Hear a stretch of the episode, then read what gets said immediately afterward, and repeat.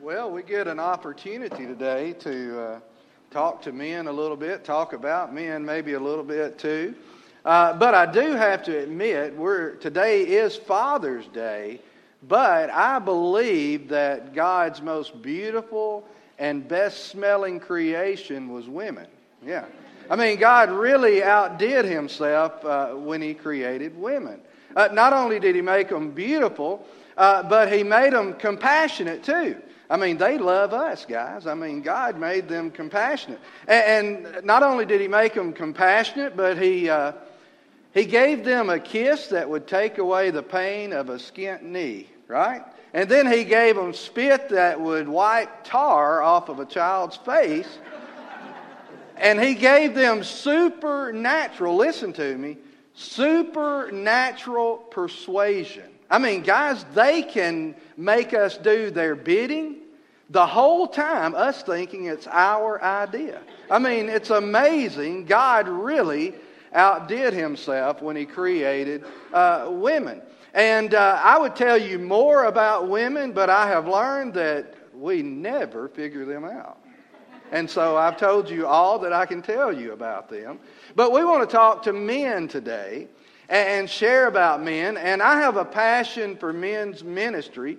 I have a heart and a desire to see men rise up, uh, to be called up to God's greater uh, purpose. And when I look around our world today, I see that uh, manhood is in a crisis. Manhood is in a crisis in our world today. And when we think about and talk about manhood, in our world, we get all kinds of ideas that should never be associated with manhood. In fact, uh, there's some poor examples of manhood in our world. Uh, one is the, the picture of a man in our world today is that he's disloyal, that uh, we cannot depend upon him. Uh, another false picture of manhood in our world today is that a man is in what we would consider to be perpetual adolescence. I mean, he never wants to grow up. He cannot throw away the video controller. I mean, perpetual adolescence. Uh, another false picture that we get of manhood in our world today is this over aggressive, abusive, violent person. Uh, one that is unable to control his emotions or his life. Another false picture that we get of manhood is that man or men are insensitive or are closed up. They just refuse to emotionally open up. Uh, they're emotionally disconnected. Uh, one other thought as we think about men and kind of a false picture that we get of men today is that they're overbearing, demanding, and, and selfish. All they think about is their wants or their expectations, and they just kind of force their way. And so manhood is mixed up. But if you're here this morning and you have a man that is following Jesus closely, then you know that you've got a treasure. Amen? If you have a man in your life that is following Jesus Christ closely, you realize that you have really got an asset, that you have been given a treasure. Because listen to me, men make a difference. Men are able to make a difference. In our world today, men are devalued and they're discounted, but I want to tell you that men make a difference. They make a difference in the home.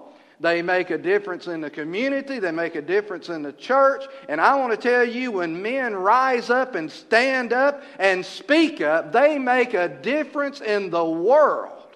And so I want you to understand that this morning. So, what I'm doing is I hope that I'm calling men back, that I'm reeling you in away from the world's perspective of what a man's supposed to be to what God says we're supposed to be. And, and I also hope that maybe you're here today that I will call you up to everything that God has purposed you to be. That's my desire this morning. So I want to look at with you in 1 Samuel chapter 16, we're going to look at one verse this morning. 1 Samuel 16, verse 18. And we're going to be talking about the positive impact of exceptional manhood. The positive impact of exceptional manhood. Now, here in 1 Samuel chapter 16, verse 18, we get a description of David when he is just a young man. He's just a young man. He's just left the sheepfold and he's come to the palace to serve uh, King Saul. And in the beginning of 16, the first of chapter 16, David has been overlooked as king and then anointed as king. You remember what God told Samuel? Man looks on the outside, but God, He looks at the heart. He looks at the heart. And so David has been anointed king, and then he's called to the palace to serve Saul in the capacity of a consoler uh, because Saul had. Had, uh, had this evil spirit about him, and he was miserable, and he was mean, and he was jealous, and he was ugly, and he was everything that a man shouldn't be. And so David is called to the temple uh, to serve as his consoler. And then in verse 18, we get this description of David, and I believe it's the description of exceptional manhood. We see the traits of exceptional manhood. Look with me here, verse 18. One of the young men answered. They had asked him, where, where can we find somebody that can help Saul? He's miserable. And said, One of the young men answered, Behold, I have seen a son of Jesse the Bethlehemite, who is skillful in playing, a man of valor, a man of war, prudent in speech, a man of good appearance or presence, and the Lord is with him. Let's pray together. Heavenly Father, thank you for this day. Thank you for this word. Thank you for the men that are in this room this morning to hear.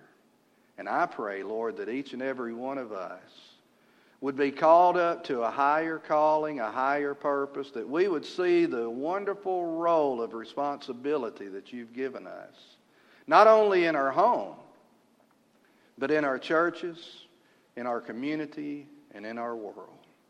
And Lord, I pray that we would be challenged to be our utmost for your highest, our very best for your glory, and that you would be honored in everything that we do. For we pray and ask it in Jesus' name. Amen. I want to look with you at four traits this morning. Four traits to exceptional manhood that we see in this description of David right here. And the first of those is this a true man demonstrates exceptional integrity. A true man demonstrates exceptional integrity. One of the descriptions that they give here for David is that he is a man of valor.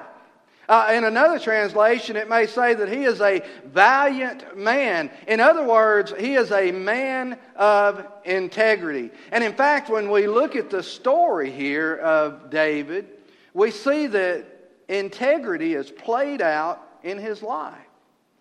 Uh, let's kind of go back again, if you will, with me to what I was just explaining about his situation. In, in the first part of chapter 16, David is anointed as the king, the new king over all of Israel. And then he is placed within the palace. Now, I can just imagine what most men would think at this time God has brought me here to take over. Amen? Right? Isn't that the way we think? I have just got a promotion. God promised it, and now God has provided it, and I've got to take it. Right? And so that's kind of our attitude. But we see with David, this loyalty. Uh, David was faithful, and he did not take this as an opportunity to usurp Saul's authority. Now, I was thinking about the different things that he could have done if he had wanted to. Uh, he could have exploited Saul, right? I mean, everybody knew that there was an evil spirit on Saul that at times he just acted kind of crazy. And so David could have exploited Saul's weakness if he had wanted to, and he could have usurped authority over Saul by just exploiting him. We see it done every day in our world. Amen? It's one thing he could do. A second thing is through his expeditions, he could have made Saul look bad. I mean, if you look right over in chapter 17, we get the story of David and Goliath when David had this wonderful victory. And we know that David was a great warrior. But the, the women and the children were singing in the streets and they were saying, Saul, he has killed his thousands, but David has killed his ten thousands. And David could have said, I'm a superior leader. And he could have usurped Saul's authority that way, but he didn't. There's a third thing that he could have easily done if he had wanted to. He could have just executed Saul. I mean, he was a great warrior, and then he was placed in the quarters with the king to console the king with his music. I can just imagine him plucking away at his harp when the evil spirit came upon Saul. And I know me, when I hear soothing music, my eyelids just kind of get heavy and I doze off into the wild blue yonder, huh? And so while Saul was sleeping, he could have executed Saul, and you we see it all through First and Second Kings, First and Second Chronicles. Many chose to do it that way, but here's what David did. David remained loyal. Why did David do that? David did that even though he had the promise of God, Dave, David did it because he was a man of integrity. He wanted to do the right thing. In fact, several times David had the opportunity to do Saul in. Later on, Saul becomes uh, violently jealous of David and he pursues David all over the country trying to kill him. And David stays loyal. He guarded Saul's life even when Saul sought his life. There's two incidents of that in chapter 24. The first 22 verses give us an account of uh, or Saul pursuing David. And David is hid out in a cave, and Saul goes in to relieve himself. Now, don't ask me what Saul was doing, and that I'm not sure. He might have taken a nap. I don't know. But David slipped in and he just cut the corner of his garment. While he was in there, the men of David said, God has delivered this man into your hands. I mean, take the throne, take the crown. And David said, God forbid that I should reach out my hand to God's anointed.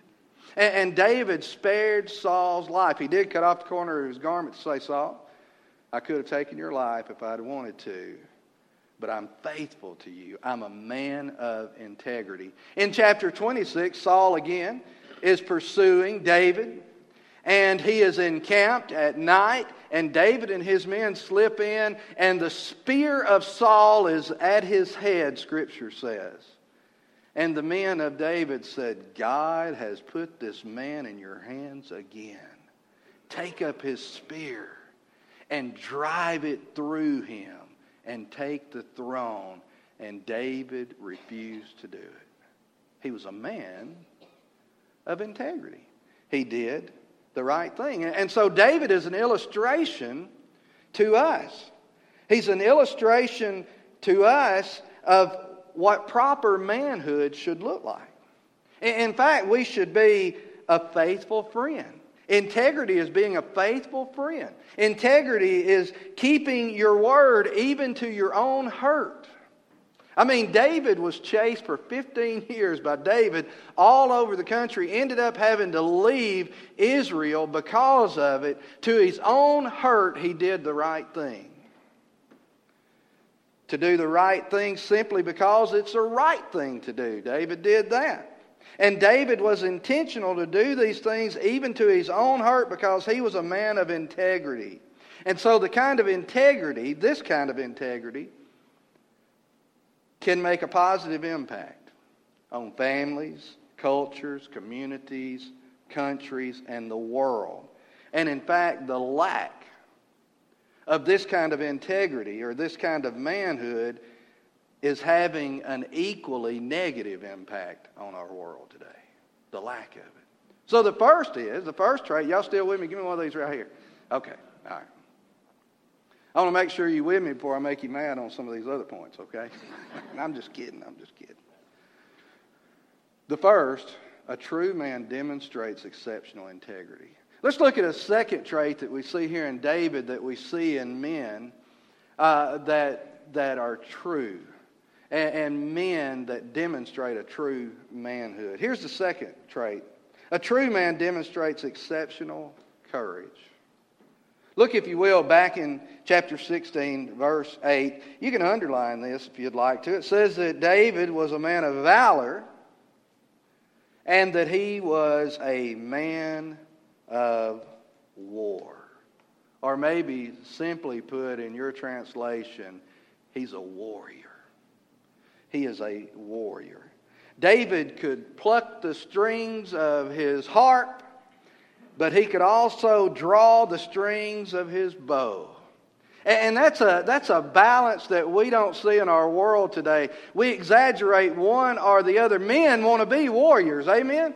I mean, we want to poke our chest out and say, I'm a warrior.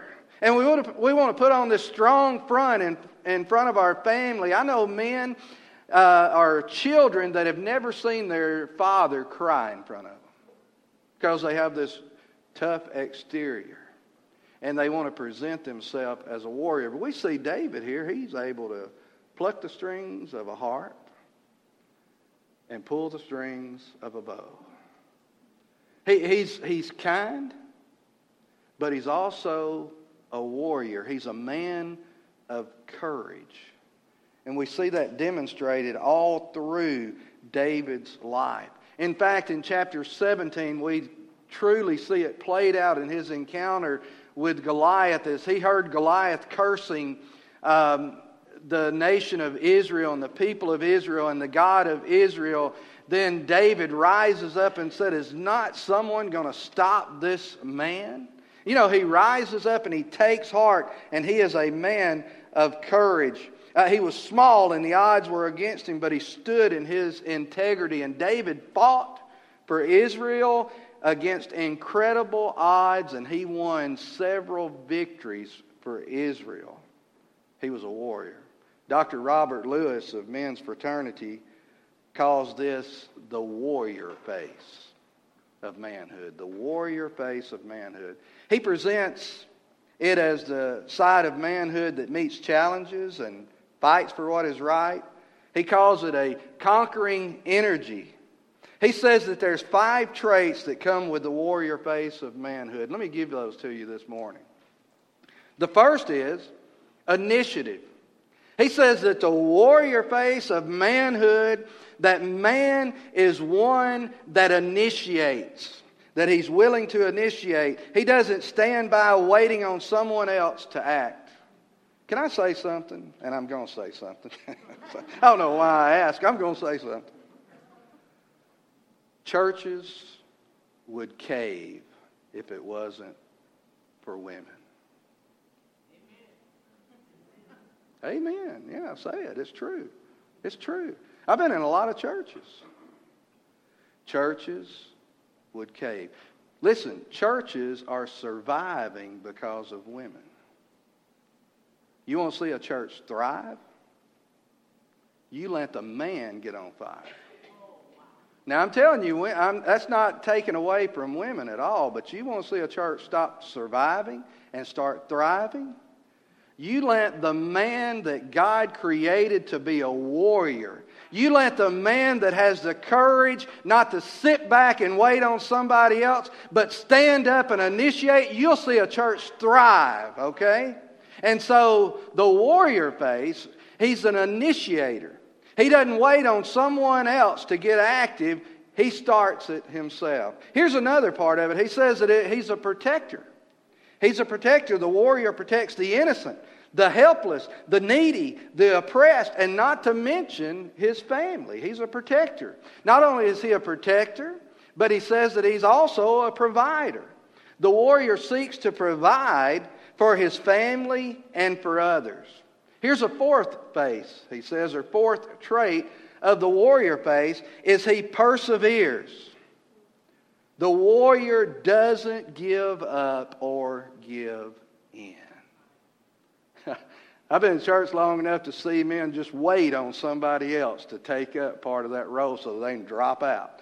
I, usually I'm waiting on when, when one man steps up, another drops out. The warrior, he perseveres. He doesn't give up. He doesn't give in. Guys, listen to me. Christianity doesn't have a retirement age on it.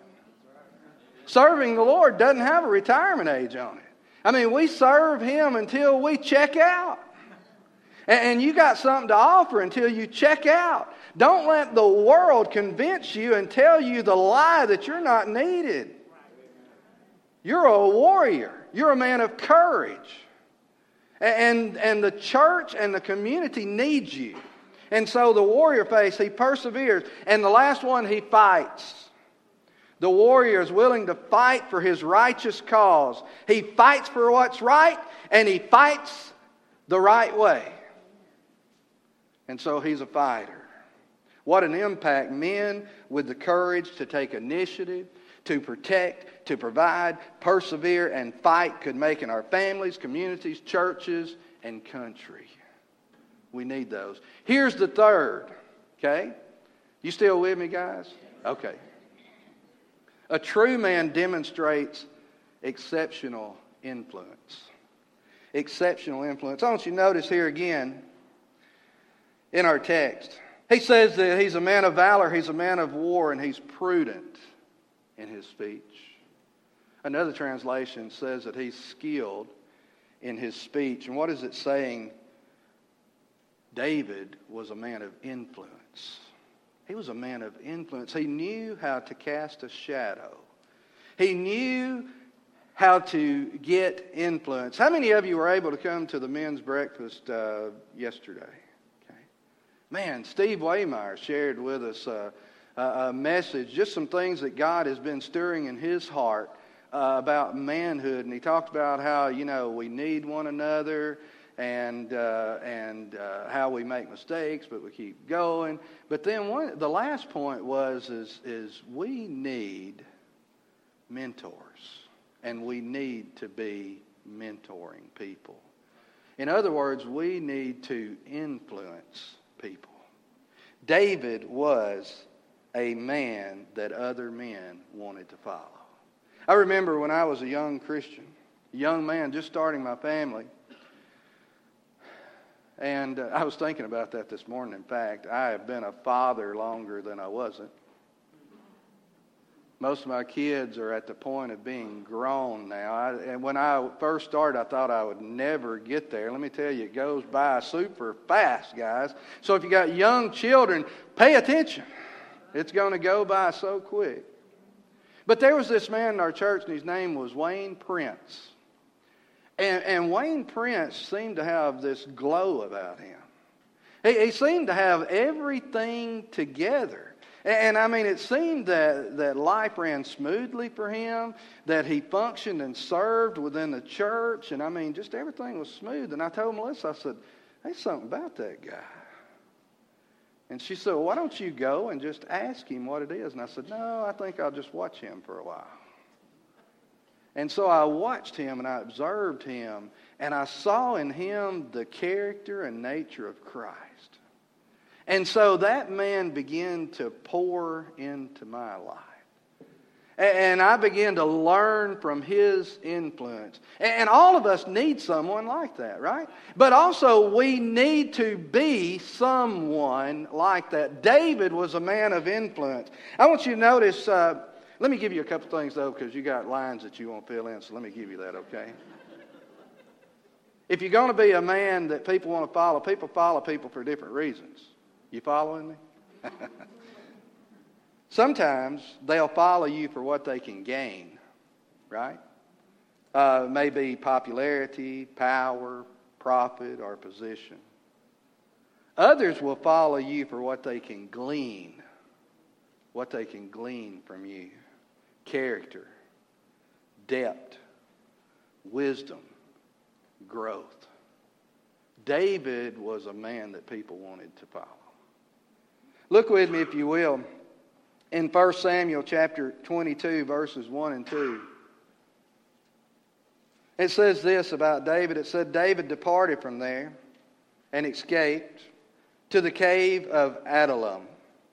And when his brothers and all his father's house heard it, they went down there to him.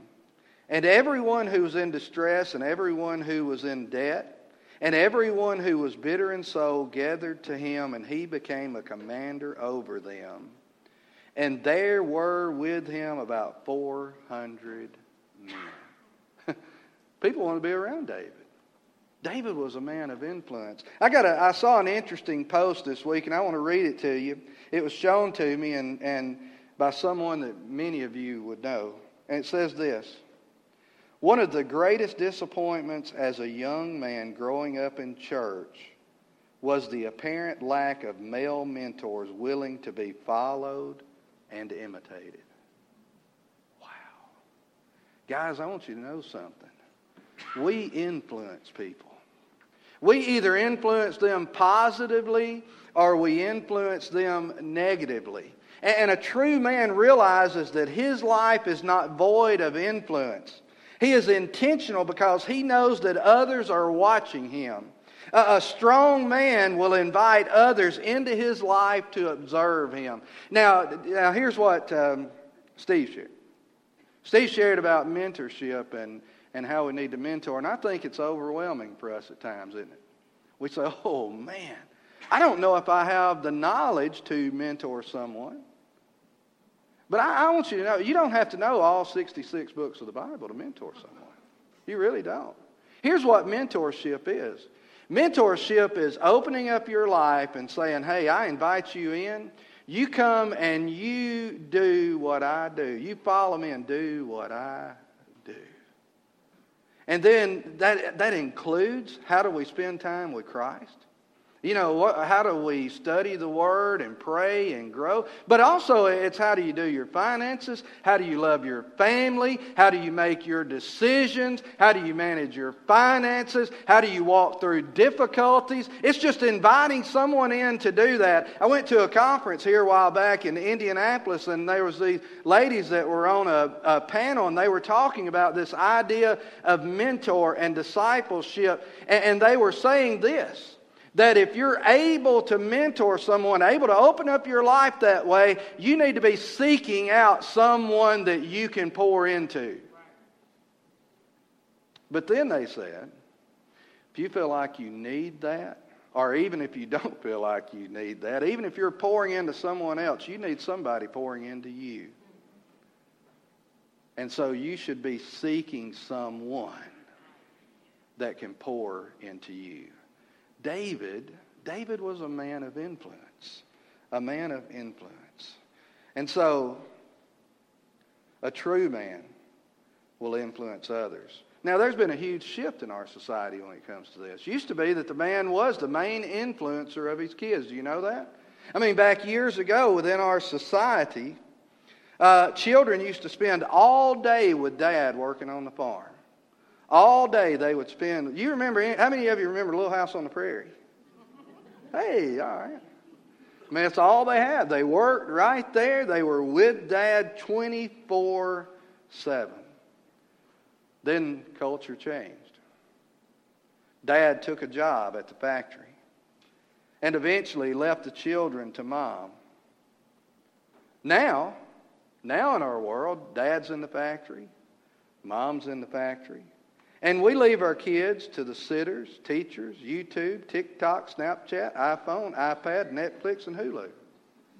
And we wonder, what happened? what happened? We didn't do that intentionally. Our culture shifted. Our culture changed, and we didn't intend to do that, but that's just kind of the way it worked out. And now, when our kids want to know what truth is, they Google it. I mean, really. When I was a kid, if I want to know what truth was, uh, this is the source. But now they Google. We influence is what we need to know. True men demonstrate exceptional influence. Now, you ready for the last one? I know you're ready for the last one. See it on your face. True men True men demonstrate exceptional faith. Look, if you will, at this last statement in verse 18 that's made about David. I don't want to skip the one in between. It says that he was a good presence, which means he was good looking. I like what the King James, he was a ruddy young man. But then the last statement it says, The Lord is with him. You want to know how to be with the Lord or how to have the Lord with you? Be with the Lord. Yeah. In other words, David spent some time with the Lord. I mean, if we read through the Psalms, we notice real quickly that they're wrote with a heart towards God. Uh, last year in our men's conference, our men's conference title was A Man After God's Own Heart. That was the testimony of David. He, he was a man that pursued the heart of God. And because he pursued God, God was with him. Now, he was not a perfect man. By a far cry was he a perfect man, as none of us are perfect men. If we look at the life of David, we see that he joined the Philistines, became an enemy to Israel. He disobeyed God and counted his army, bringing a plague upon Israel. He took on multiple wives. He committed adultery with Bathsheba. And then he lied and committed murder by proxy to cover up his adultery. He was not a perfect man. But I want to tell you what he had perfected. He had perfected repentance. He had perfected repentance. We see in the life of David that he was open for the rebuke of Nathan. Nathan said, You are the man. You have created this problem. Your sin has caused this. David could have had his head cut off, but what David said is, You're right. I am the man. I made this mess, and there's only one way to fix this mess, and that's going to God. And if you want to read about how he fixed it, look in Psalm 51. He poured his heart out before God and repented before God. He bore his soul before God in repentance. And guys, I want you to know this. Our families Our families know oh so well or oh too well our failures. They know that. What they need to see is the faith that picks up and places us back on the course of godliness. They know we make mistakes. They know at times we blow it. They know we mess up. They know we lose our temper. They know we get our priorities messed up. They know that we're adventurous at heart and a kid at heart. They know all those things. They need to see us step up, pick up, repent of it, and, and be encouraged in the Lord and keep on going to exceptional manhood. They need to see that in us. So, here they are the traits of exceptional manhood integrity, courage, influence, faith. Now, here's my thoughts is I'm going to ask Dave to come, and I, I, I want to do things different. Let's do things different this time. Dave, where are you at, Dave? Hey, Dave. Let's do things different, okay? I, I want us to have a time. Let's all stand. I, I'm going to I'm going to give some challenges, okay? I, am going to ask the guys that would be willing to do this. As we, I'm going to go through these challenges, and these may not hit you, but God may have hit you somewhere else. Okay. But as we have this time where Dave is playing, if you would come and pray with your family, I'm going to ask you to come here. You may stand, you may bow, you may do whatever. You may just fill up this first pew here and bow there and pray. But would you just pray with your family and be everything that God wants you to be? Because here was my thought as I was thinking about this text and about manhood and the condition of our world. It has to start somewhere, and it has to start with someone. Has to start somewhere. Has to start with someone. The heart of a man is a warrior, which means he initiates it. I can't think of a better place to initiate it as right there with your family. And say, hey, family, I want you to hold me accountable to be the absolute best man that I can be. I want to be a man of integrity, courage, influence, and faith, and you can help me do that. Maybe you want to come and you want to pray with your family about that. And I would say this none of us can do this in our own strength. None of us can do this. I've messed up in so many ways being a father. I just want to tell you, I can't do it. But Jesus can do it through me. So if you're here today and you don't know Jesus, today's the day to trust Jesus because he reflects the perfection of manhood. If you put your faith in him, he'll walk with you and he'll teach you everything that you need to know to be the man that your family needs, that this community needs, that this world needs. I was thinking about this more. If I had the opportunity again, because with my occupation I had the opportunity, if I had the opportunity, I would take y'all with me everywhere I went. I would. If I had to do it again. I don't. I blew it. I had the opportunity. I would take my kids with me everywhere I went so they could see, not hear from somebody else, your dad's a good man. Your dad's a hard worker. Your dad loves the Lord. I want them to see it. I would take them with me. You have the chance. Some of you have young kids, you have the chance today to do that. Guys, the world needs you. This world, this your family needs you. Would you come today? I'm gonna ask Dave. I'm gonna pray. I'm gonna ask Dad, Dave. Dave. Dave is a dad. Dad Dave to play. Would you come with your family? Would you come with your family this morning? If you're here and you don't know the Lord, you come. If you're here and you know you've blown it, get it right with the Lord this morning. Let's pray. Lord, this is your time, your people. I can't make them do anything, but Lord, you can. I can't change a heart, but you can. I can't wipe away mistakes, but you can. I can't take away the years that the, fam- uh, that the famine has taken or the locusts have eaten, but Lord, you can. And so I pray this morning there's a world that needs men to rise up.